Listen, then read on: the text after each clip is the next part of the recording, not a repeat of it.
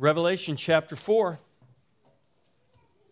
We did read this scripture last week. We actually read the whole chapter last week, or the whole, uh, yeah, we did. We read the whole chapter. But this week we're going to read just verses 8 through 11.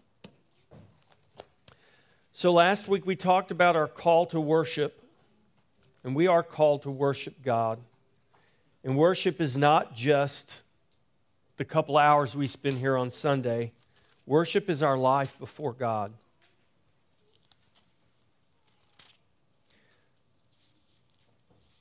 Worship is not only a call, but worship is also a response. Our response to worship. So, worship is the central activity of heaven. And at the center of worship is he who sits on the throne. So, on Wednesday night, we're, we're going through Revelation chapter 4 right now.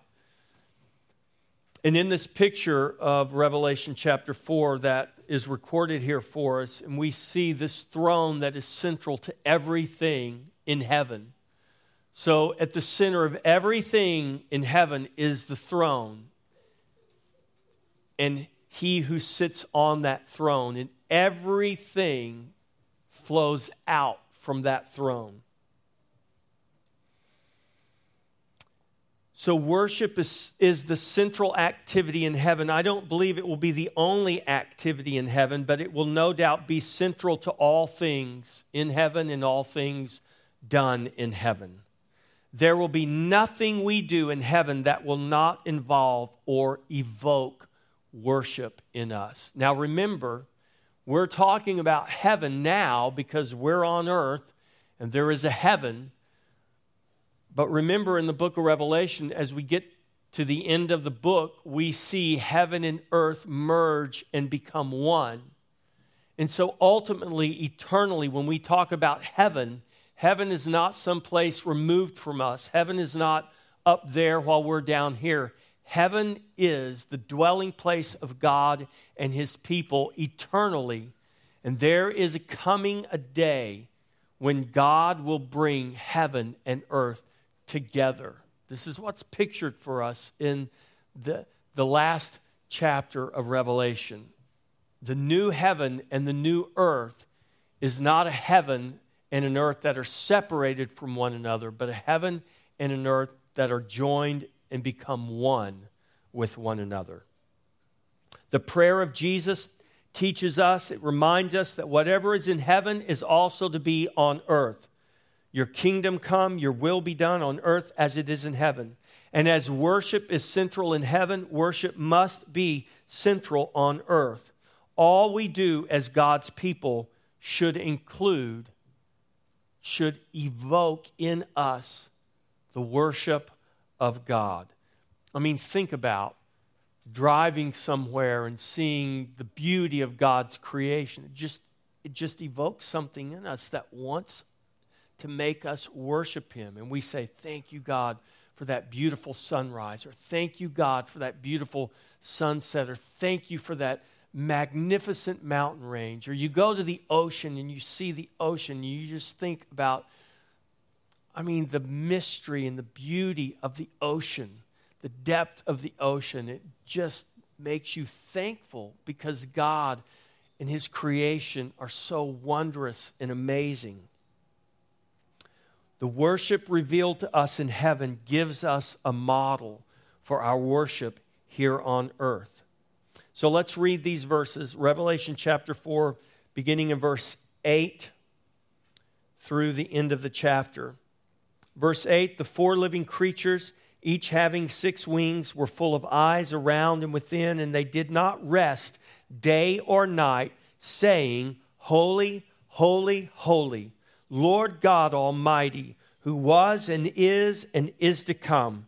Whenever the living creatures give glory and honor and thanks to him who sits on the throne, who lives forever and ever, the 24 elders fall down before him who sits on the throne and worship him who lives forever and ever and cast their crowns before the throne, saying, You are worthy, O Lord, to receive glory and honor and power For you created all things, and by your will they exist and were created. Father, we thank you for your word. We thank you for the gospel of Jesus Christ, the gospel which is the power of God to salvation, power to break through the hardness of our hearts and save us. And we thank you for that salvation that has been given to us in Jesus.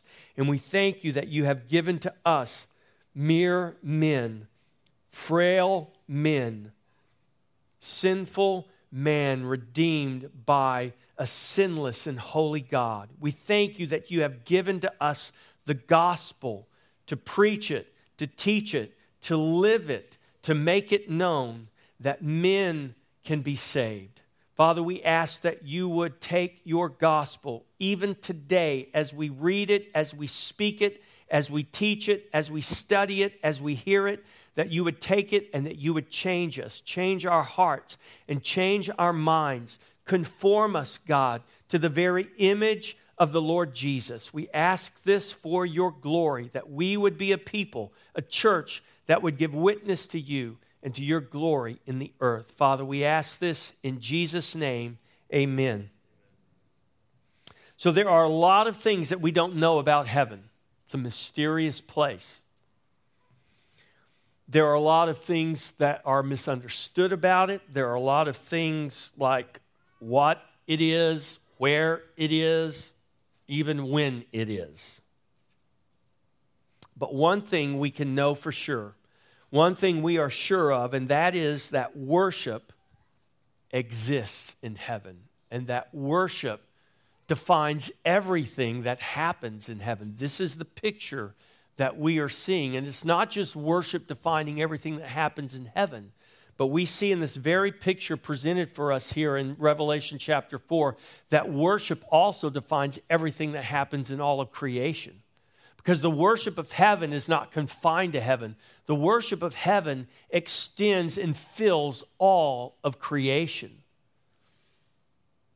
we know now scientifically, astronomers have, they now know that planets actually sing. That's a fact. Planets are emitting a frequency, and there is a frequency that even a planet emits sound. Birds sing all the time. Do you ever wonder what birds are singing about? You say, well, Pastor Jeff, they're just, you know, creatures that evolved to sing. That's how they communicate with one another. Okay, if you want to believe that, that's fine. But who gave birds their voice? The pond of slime that they evolved out of? Thank you, Alden. No, Jesus gave birds their voice. And I think Jesus gave birds a voice to sing praise to their Creator.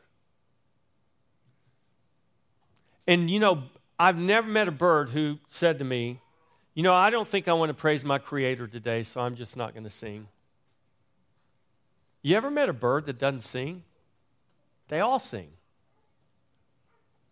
They're all praising their Creator. The very sound of a bird singing is praise to the Creator. Whether you believe that or not, whether you think that or not, is, is not material. It's a moot point because that is exactly what it is, because it is, it is the Creator that gave them the voice to sing. And so they sing. Guess who gave planets a frequency to sing? The Creator of those planets did. Guess what gave everything a frequency by which to sing? Its Creator did. This is why we can say the very creation is praising the Creator. Worship that, that extends from the throne central to all things is extended throughout and fills the very creation we live in. So, worship is central in heaven, it's central on earth, it's central in all creation. And there is worship throughout and in all of creation. Now, I've read to you these verses from Revelation chapter 4. And in these verses, recorded for us by the Apostle John, we have the first recorded picture of worship in the book of Revelation in heaven. So in, in Revelation chapter 4, when, when John hears the voice and it says, Come up here, and he's, he's carried away, he's in the Spirit, and he is seeing these things happening, he enters into a realm of worship. He is observing the worship of heaven. But the first picture of worship shown us in the book of Revelation is not here in Revelation chapter 4. The first picture of worship in Revelation actually is shown to us in Revelation chapter 1. When John writes in Revelation chapter 1, verse 10, speaking of himself, I was in the Spirit on the Lord's day. That is a picture of worship. So before ever John, before he ever saw the worship in heaven as he was carried away in that heavenly vision, whether it was a vision or whether he was actually there, it doesn't really matter. We know what he saw because he recorded it. But before ever John, before John ever saw worship in heaven, guess what John was doing on the earth? He was worshiping on the earth. He was in the Spirit on the Lord's day. In other words, he was worshiping God on a Sunday morning. John was in the Spirit on the Lord's day, worshiping on earth when he was given the revelation. So we see on earth as it is in heaven. He was fulfilling the prayer of Jesus. He was worshiping on earth. At the very same time, there was worship taking place in heaven. We are worshiping today on earth. This is worship. And we are worshiping today at the very same time, there is worship taking place in heaven. On the day we call Sunday, also known as the Lord's Day, we see John in the Spirit worshiping. This was the pattern established by the apostles early in the life of the church. Sunday morning, in celebration of the resurrection, became a day of worship. It was the day the church assembled together to worship together. The fact that John indicates he was in the Spirit should remind us of the words of Jesus that he records in his gospel account, John chapter 4, verses 23 through 24. Jesus, these are the words of Jesus, but the hour is coming and now is when the true worshipers will worship the Father in spirit. Where was John on the Lord's day when we see him here in Revelation? He says, I was in the spirit on the Lord's day. Now, does that mean he was in some kind of spiritual trance? I don't know. But we know he was in the spirit. For the Father, listen to what he says.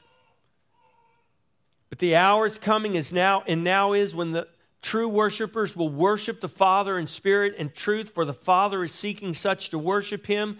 God is spirit, and those who worship him must worship in spirit and in truth. Those who worship him must worship in spirit and truth.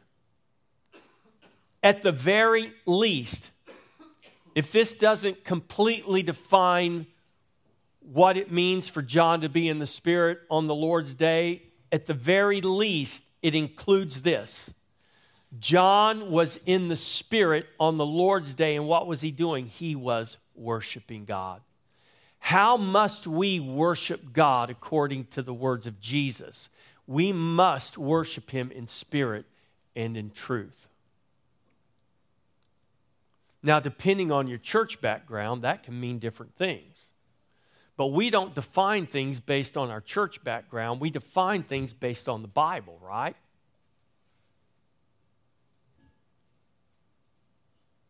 Those who worship God must worship Him in spirit and truth. John was in the Spirit on the Lord's day doing what we are doing here today.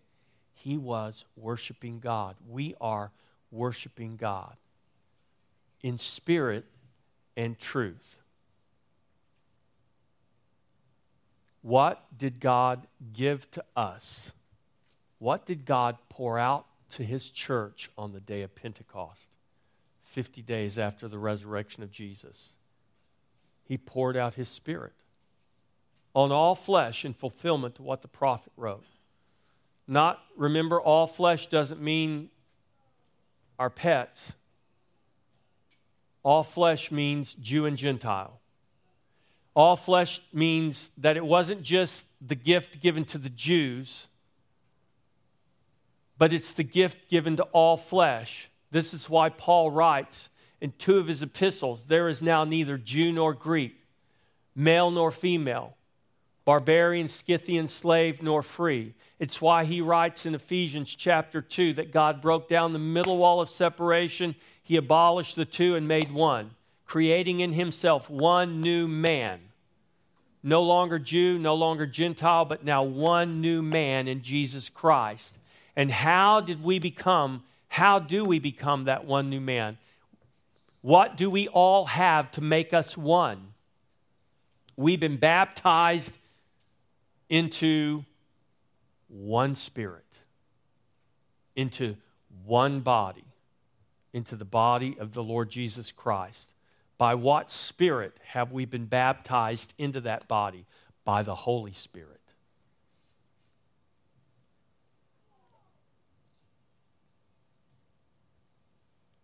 True worship is in spirit and truth. We can make that much more mystical and much more um, we can make it less real than it really is. That is a very real and practical thing. If you are in Christ and the Spirit of God lives in you, you are to worship. And you cannot rightly and truly worship the living God if you are not in spirit. Or if the Spirit is not in you. You can go through the motions, you can say all the right things and do all the right things, but you cannot worship in spirit unless you are in the spirit. You cannot worship in truth unless the truth is in you. And who is the truth? Jesus said, I am the way, the truth, the life. No man comes to the Father except through me. Jesus is the truth. And Jesus lives in us by the Spirit. So, as children of God, filled with His Spirit, set free in the truth as we have come to know it, even as Jesus is in the truth and is the truth, we are called to worship Him.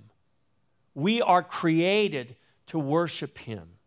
And it's in this context that we worship. Worship is an eternal activity in heaven and on earth. In the revelation given to John, we have pictured for us in heaven the four living ones, the four living creatures around the throne, eternally worshiping God. And here's what it says here in, in, Revelation chapter 4 And they do not rest day or night, saying, Holy, holy, holy, Lord God Almighty, who was and is and is to come. This is the first picture of worship in heaven given to us by John in the Revelation. It reveals much about our own worship here on earth. Worship in uh, the worship of heaven. So the worship we see here in heaven is eternally declaring something. Whether you realize it or not, your worship is declaring something.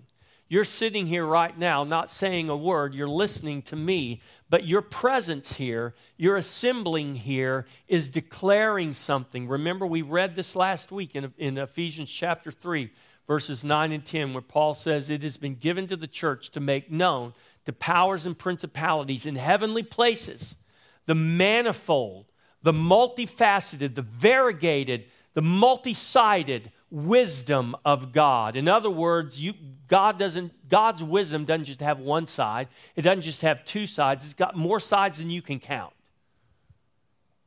In your presence, your life on earth, which is to be defined by your worship of God, your life is making a declaration to power and principalities.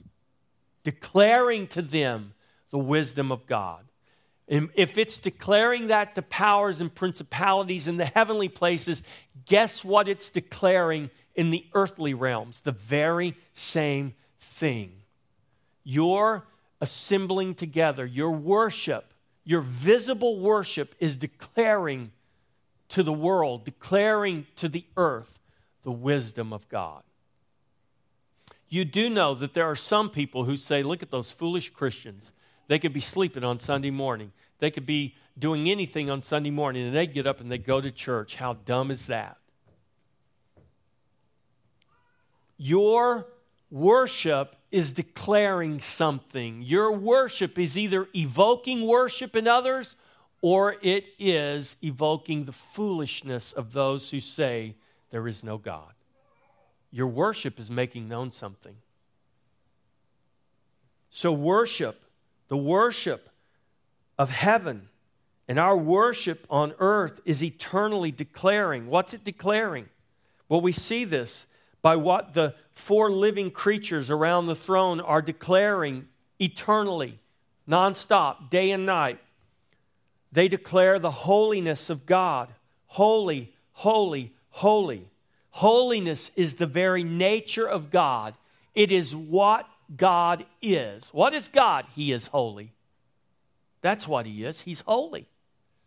Holy, holy, holy. This is the first attribute that is declared here in this vision given to us, picturing for us worship in heaven. It is the living ones around the throne declaring the holiness of God. Holy, holy, holy. Why is there three? For emphasis, I'm sure, but also three, I believe, for the triune God. The Father is holy, the Son is holy, the Spirit is holy. This is our God Father, Son, and Holy Spirit. Holy, holy, holy. Who is God? What is God? He is holy. And in our worship, we declare the holiness of God. Holy, holy, holy, Lord God Almighty. Those three words make up basically the name of God. Lord God Almighty. It is declaring the power and the authority of who God is, the name of God. This is who God is. He is the Lord God Almighty. Almighty doesn't just describe his power, it doesn't just describe his authority, it does. But inherent in the very name of God is all power and all authority. Holy, holy, holy. Lord God Almighty. Our worship declares the holiness of God, our worship declares the absolute power and authority of our God, our Almighty God. This is the name of God. Holiness describes the nature of God. The Lord God Almighty gives us the name. This is His name. This is who God is. He is the Almighty who was and is and is to come. The worship of heaven declares the holiness of God, the power and the authority of God. It declares the eternity of God, who was and is and is to come, the now of God. God is not a past tense, God is not a future tense, God is not just a present tense. He, he is the eternal God. This declares the eternal now of God, when God is. When is God? He's now. Will he be? No, he is now. Was he? No, he is now.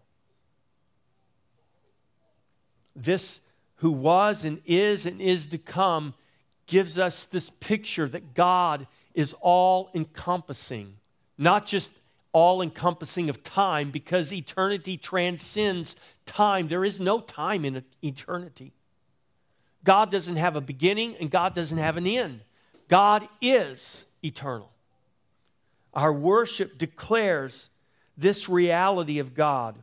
Worship is an eternal activity that makes known by declaration what God is, who God is, and when God is. He is holy, Holy, holy. He is the Lord God Almighty. He was and is and is to come. He is eternally now. That's why God never goes out of date. That's why His truth and His word never grow old, they never expire. Well, you know, we're living in the 21st century. Why are we still living by values that were written down two to 4,000 years ago? Because God is the same yesterday, today, and forever. Yeah, but you know, in today's culture, we can identify as any gender we want to, and that's okay. No, God is the same yesterday, today, and forever. What God made you when He formed you in your mother's womb is who you are. It doesn't matter what you believe in your head. You can identify as whatever you want, but you are who you are by the grace of God. And do you know that you are by the grace of God? Do you know your very existence on earth is by the grace of God? And this is what was declared here in the worship that we see in heaven. The worship of heaven is eternally giving. It says, whenever the living creatures give glory and honor and thanks to him who sits on the throne, who lives forever and ever. And how often do they do that? Without stopping, without rest. They are giving their worship without stopping, without rest. It is eternal. They give glory and honor and thanks to him who sits on the throne, who lives forever and ever. The worship of heaven is eternally giving to the Lord glory and honor and thanks. This giving of worship to him who sits on the throne, who lives forever and ever, is eternal because God is eternal. He is the God who was and is and is to come. Worship is the activity of earth and heaven that eternally informs all that we do. So there is this eternal giving of glory and honor and thanks in the worship of heaven. That means there is to be the giving of glory and honor and thanks in the worship of earth. This is why I told the kids the very simple act of giving thanks, of saying thank you, is an act of worship. Because ultimately, whatever you think a person, let, us just say somebody gives you something. See, somebody hands you a fresh baked cookie. Thank you. You eat that cookie and you enjoy that cookie. Say, man, that was really good. Thank you for giving me that cookie. That was really good. Now, you might not think of that as an act of worship, but if you really thought about it, where did that cookie come from? Well, my friend baked it. Well, yeah, yeah, I know. But but really think about where did that cookie come from? Well, I I went to HEB and I bought the ingredients. Okay, yeah. But let's let's keep going farther back. How'd those ingredients get to HEB? Well, I don't know. They came from a warehouse somewhere. You see where I'm going? Well, ultimately, they, they were all grown on the earth, produced on the earth somewhere. Well, well how, how did they get there? Well, well, how did the earth get here to grow the wheat and the sugar cane and all the other ingredients that were in that cookie? How did all that get here? Well, God put it here. If you believe the Bible, and I hope you do. So when you say thank you, even for something as simple as a cookie that someone gives you, that thank you is declaring praise to God because you could not have that cookie. You couldn't enjoy that cookie. That cookie could not exist but for the God who created all things that exist. Our very thank you is an act of worship, but we don't even realize that.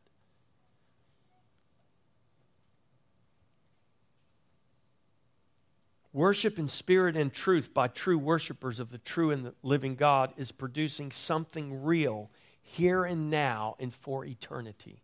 Our worship produces something. This is why worship is powerful. You think coming to church doesn't do anything, nobody notices, we're making no difference. No, you absolutely are. The difference you're making is not based on what you see, it's not based on what you can perceive. Remember, it's like planting that tree and then sitting there in a chair waiting for it to grow to be 80 or 90 feet. You're going to be sitting in that chair for a long time. But just because you can't see the tree growing doesn't mean the tree isn't growing. Just because you can't see things happening doesn't mean things aren't happening. Because worship, by its very nature, is doing something powerful in heaven and on earth and throughout all creation. We're just human beings who are impatient, who are driven by our emotions, who are driven by sight. This is why the Bible says you walk by faith and not by sight. We, we know the Bible says that, but we don't live by that. We live by our sight. We live by what we can see. We live by what we can perceive. We live by what we can measure. Well, I can't measure anything happening, so nothing must be happening. No, don't live by what you can measure, what you can see. Live by what the Bible declares to be. And the Bible says your worship is powerful. The Bible, the Bible, which pictures worship for us throughout the pages of Scripture. And when we read the Bible and we read the history of God's people, we know that worship is doing something powerful. We also know that when God's people fail to worship, it's doing something equally powerful, working in the opposite direction.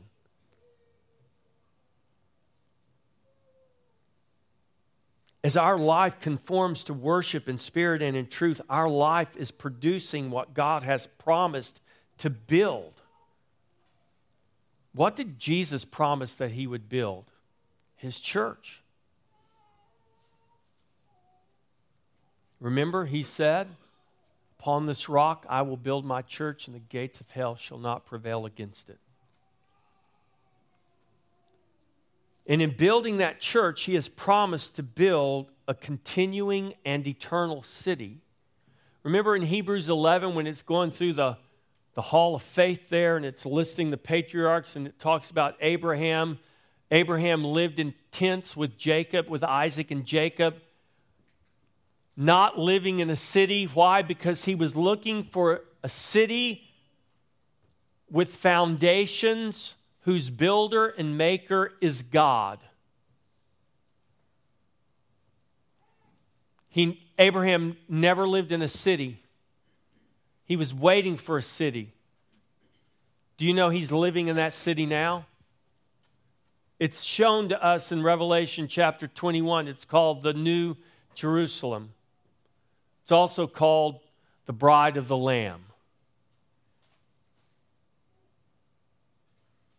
which means, guess what? You are. You are the church. And the church is the called out assembly of God's people, but you're also the city of God. You are the New Jerusalem. You are the place that Abraham sought to dwell while he was living in tents, roaming around in the earth, in the promised land. We are the city. We're not all of the city, we're only part of the city. Hebrews chapter 13, verses 14 through 16. Listen to the writer of Hebrews. For here we have no continuing city, but we seek the one to come. Therefore, by him let us continually offer the sacrifice of praise to God. That is, the fruit of our lips giving thanks to his name.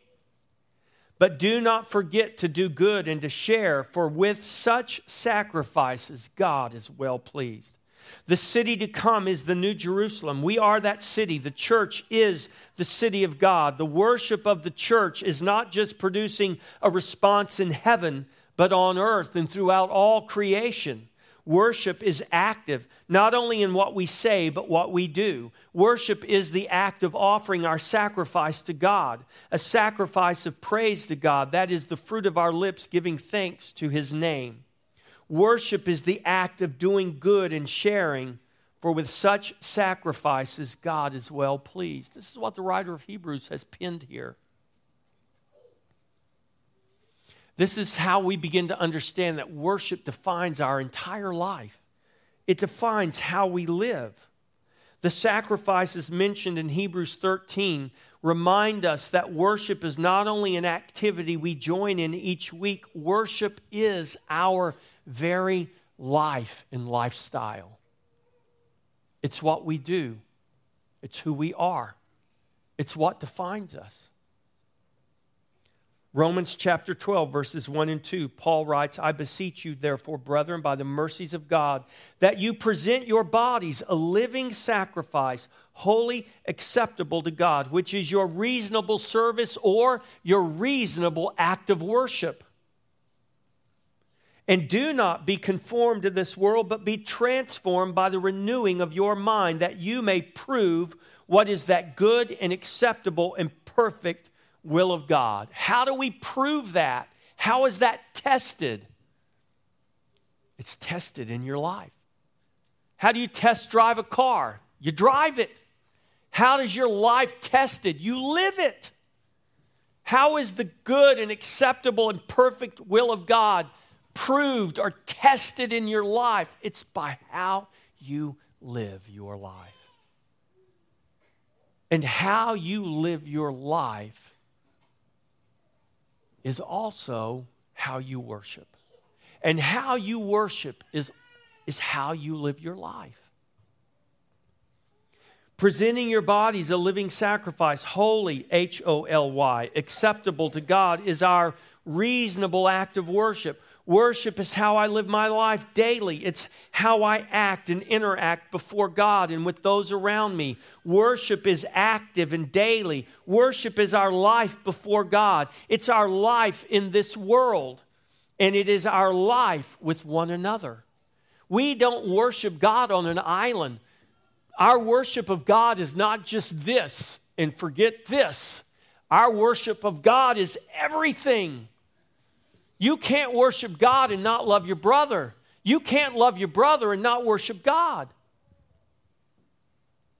Worship defines everything in our life, all of our relationships, not just my relationship with God, but, but the relationships we have with one another. And that doesn't matter whether we're, we're best friends or whether we're complete strangers.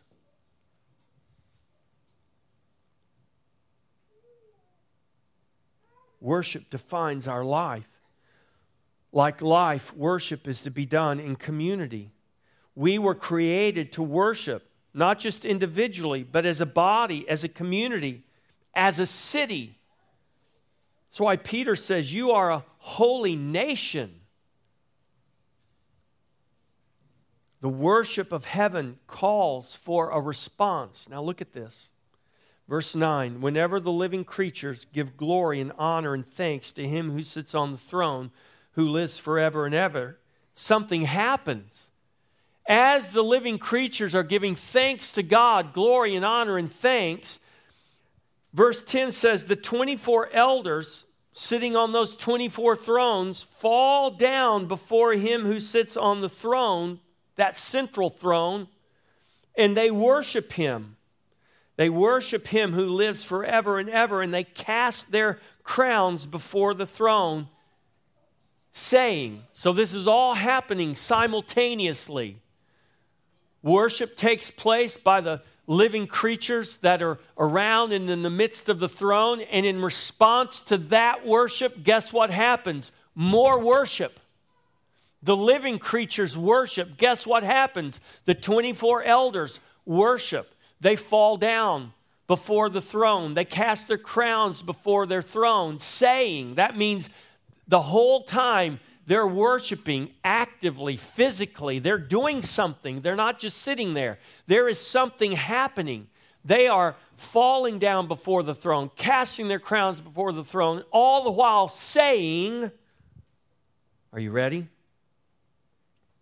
You are worthy, O Lord to receive glory and honor and power, for you created all things, and by your will they exist and we're created. Think about that cookie again. How, how does it exist? Here's the picture right here. This is why the cookie exists. This is why you can say thank you for things people give you, for things you receive. And when we say thank you for even the smallest thing we may receive, it should remind us of this great truth that the reason we have to worship, the reason we're able to worship, the privilege of being able to worship comes from the reality that God created. Worship calls for a response.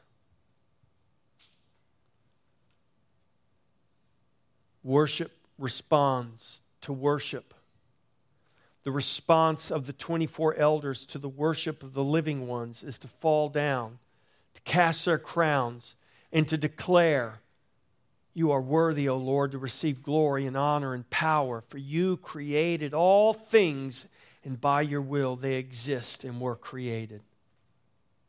The response of worship declares the worth of God, the glory of God, the honor of God, the power of God, all bound up in the sovereignty of God.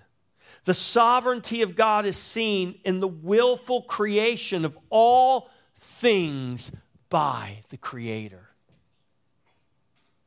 Why does the cookie exist? Because there is a sovereign God who willfully created all things. And from all things that He created, we can get something as wonderful and as delicious and as, as simple as a cookie. Or we can get things that are so far beyond our ability to comprehend and to understand, but yet we stand in awe of them because we see them, we experience them, but we have no words to accurately describe them. We have no way to, to to fully comprehend them, but there we see in the creation all that God has made. And why did He make it?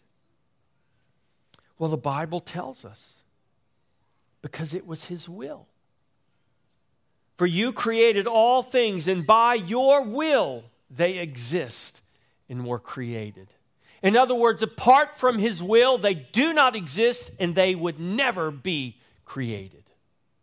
There is nothing that we have, there is nothing that did not first come from the will of God. This worship in heaven is declaring God in all of his worth, in all of his glory, in all of his honor, in all of his power that is bound up and revealed in his sovereign act of creation. This is why, if you do not believe Genesis 1 1 and the following, you cannot truly believe in the God declared to us, revealed to us in the Scripture. The sovereignty of God is seen in the willful creation of all things by the Creator. We worship the Creator of all things. We can worship only because we exist. And we exist only because He willed to create. And He willed to create according to His good pleasure in His complete sovereignty. Our worship is our proper response to the sovereign creator of all things. This is why God commands worship. Remember last week? God doesn't demand worship, God commands worship. How does he do that? By the very nature, by the very virtue of who he is. When we think of the mind blowing scope of creation, when we realize that we cannot, in our infinite minds, begin to comprehend all that God has created and purposed in His sovereign will, we need perspective. You know what? One of the things that brings us perspective so I work with um, I work with people who uh, experience trauma, specifically first responders, and very often, if someone has been traumatized. I responded to a, a I responded to a death, a traumatic death last week. It was at a school campus in another county. And I was talking to the best friend of the young man who had tragically been killed. And that young man, as I sat there in that gymnasium, just me and him sitting there, he is just weeping and crying. He can't comprehend that his friend is dead, tragically dead. And this young man just, I mean, it's like violently shaking. And one of the things that, that we do in our training to help people that get into that it's called grounding. Take a deep breath. Put your hands on your knees. Touch, feel. It, it just it brings you back. It grounds you. It's like, okay. Because you can, in very traumatic situations, kind of like lose touch with reality and consciousness, and that's what was happening to this young man. Well, when we think about God's creation, when we think about all that God is and all that God has done in His sovereignty, it is overwhelming to us. And if we start going off and we start trying to comprehend all of these things, this is where we get into difficulty. I'm not saying we shouldn't do that, but we always need to do that understanding that we are finite while God is infinite. That our ability to comprehend and to grasp all that God is and all that God does. We, we, we don't have the ability to do that. And God, on purpose, did not give us the ability to do that. Because if we had the ability to understand everything and to figure out everything and to put all our ducks in a row, so to speak, and to, to line everything up and cross all the T's and dot all the I's and get it all just the way we want it and we understand it just the way we want to understand it, there would be no need for faith.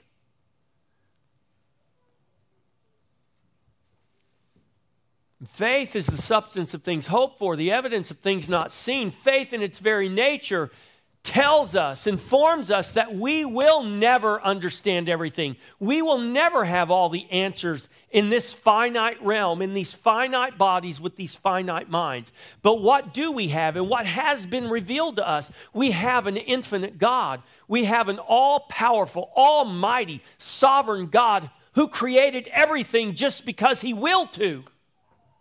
And he has revealed himself to us, and he has given us the cliff notes of his story.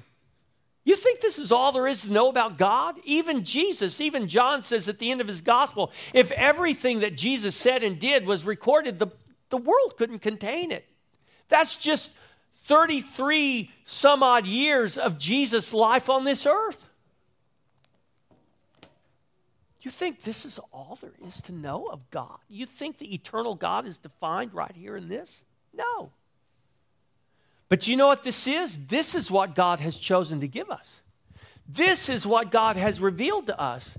This is the scripture. This is the word that reveals to us this God who has created all things in his sovereignty, who will that they exist. He's revealed himself to us in this word.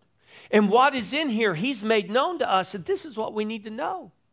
And what we can't know beyond this, what do we do? We trust him. We walk by faith, not by sight. We walk by sight all the time, and that's okay. But there will always come times in our life where we can't see where we're going. We can't get it all lined up. We can't get it all figured out. Well, what do you do? You keep going. Well, how do you walk? You walk by faith. What do you do when it gets dark? You keep walking. For the Lord is with you. His rod and his staff will comfort you, lead you.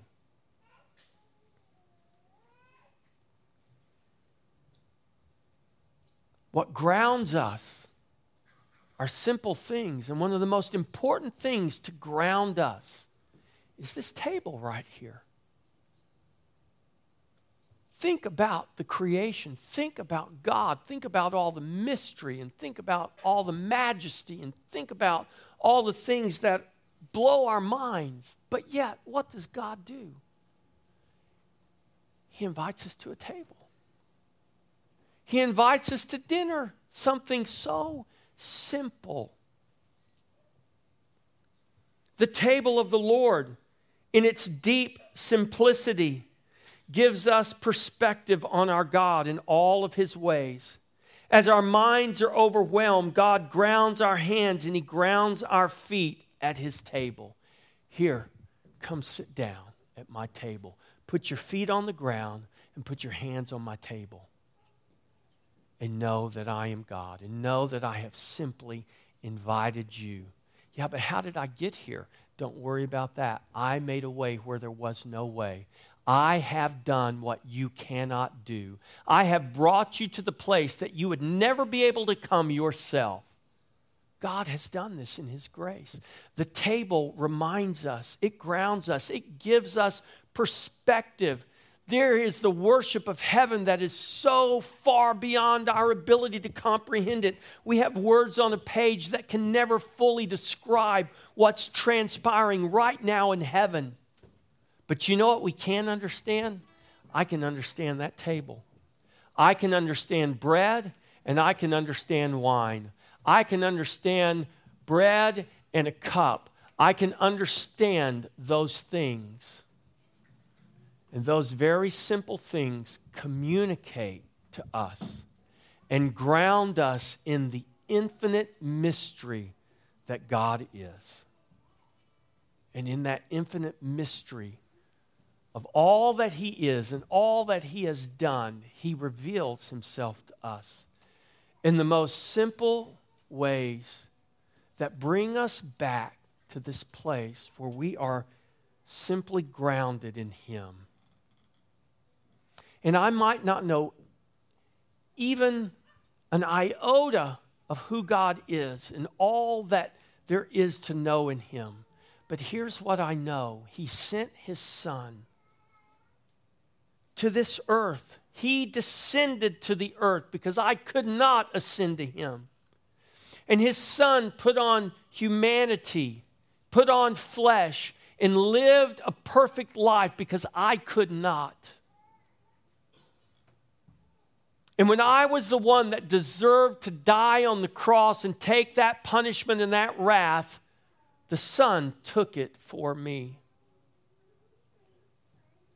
And now I'm invited to God's table to dine with Him. He makes a place for me. He reserved a place for me in Jesus Christ. And He says, Don't worry about understanding all the mysteries. Just just come and sit down and have dinner with me. Just come to my table and eat my bread and drink my wine. And know that I love you. And know that I have done what you could never do. He has done what would never have even entered into our thoughts to do. That's what the Bible says. That's what Paul writes. Eye has not seen, nor ear heard, nor has it entered into the heart of man the things that God has prepared for those who love him. You could have never imagined it in your wildest imaginations, what God has done. But yet, He's revealed it to us and He invites us to come to His table. This is worship. The very simple act of eating a meal is worship. We are created for worship. So, church, come to Jesus. Worship Jesus.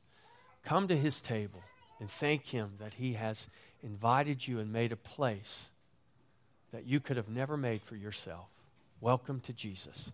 All of our worship is important. Every aspect of our worship is important. Our singing is important. Our praying is important. Our preaching is important. All of that is important. But I'm going to tell you there is nothing more important than coming to that table each week and being reminded of what Jesus has done and what Jesus has promised.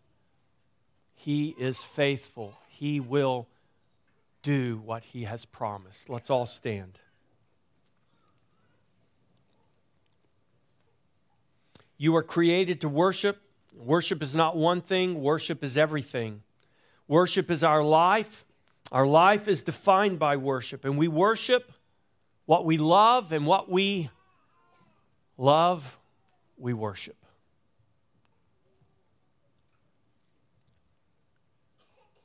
Jesus commands us to love God and to love one another, and our worship should inform our love for God and it should inform our love for one another. Worship must always include the assembling of ourselves together. Worship is personal and private, but at the very heart of worship, it is corporate.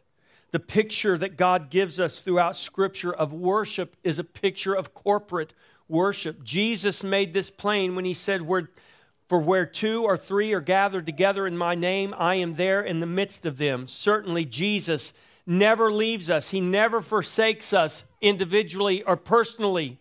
But God inhabits the praise of his people. And that habitation of God in the praise of his people is a picture of corporate worship. Our worship is powerful. Our worship is working in heaven and in earth and touching the very ends of the creation, not because we can see it, not because we understand it, but because God has ordained it to be so.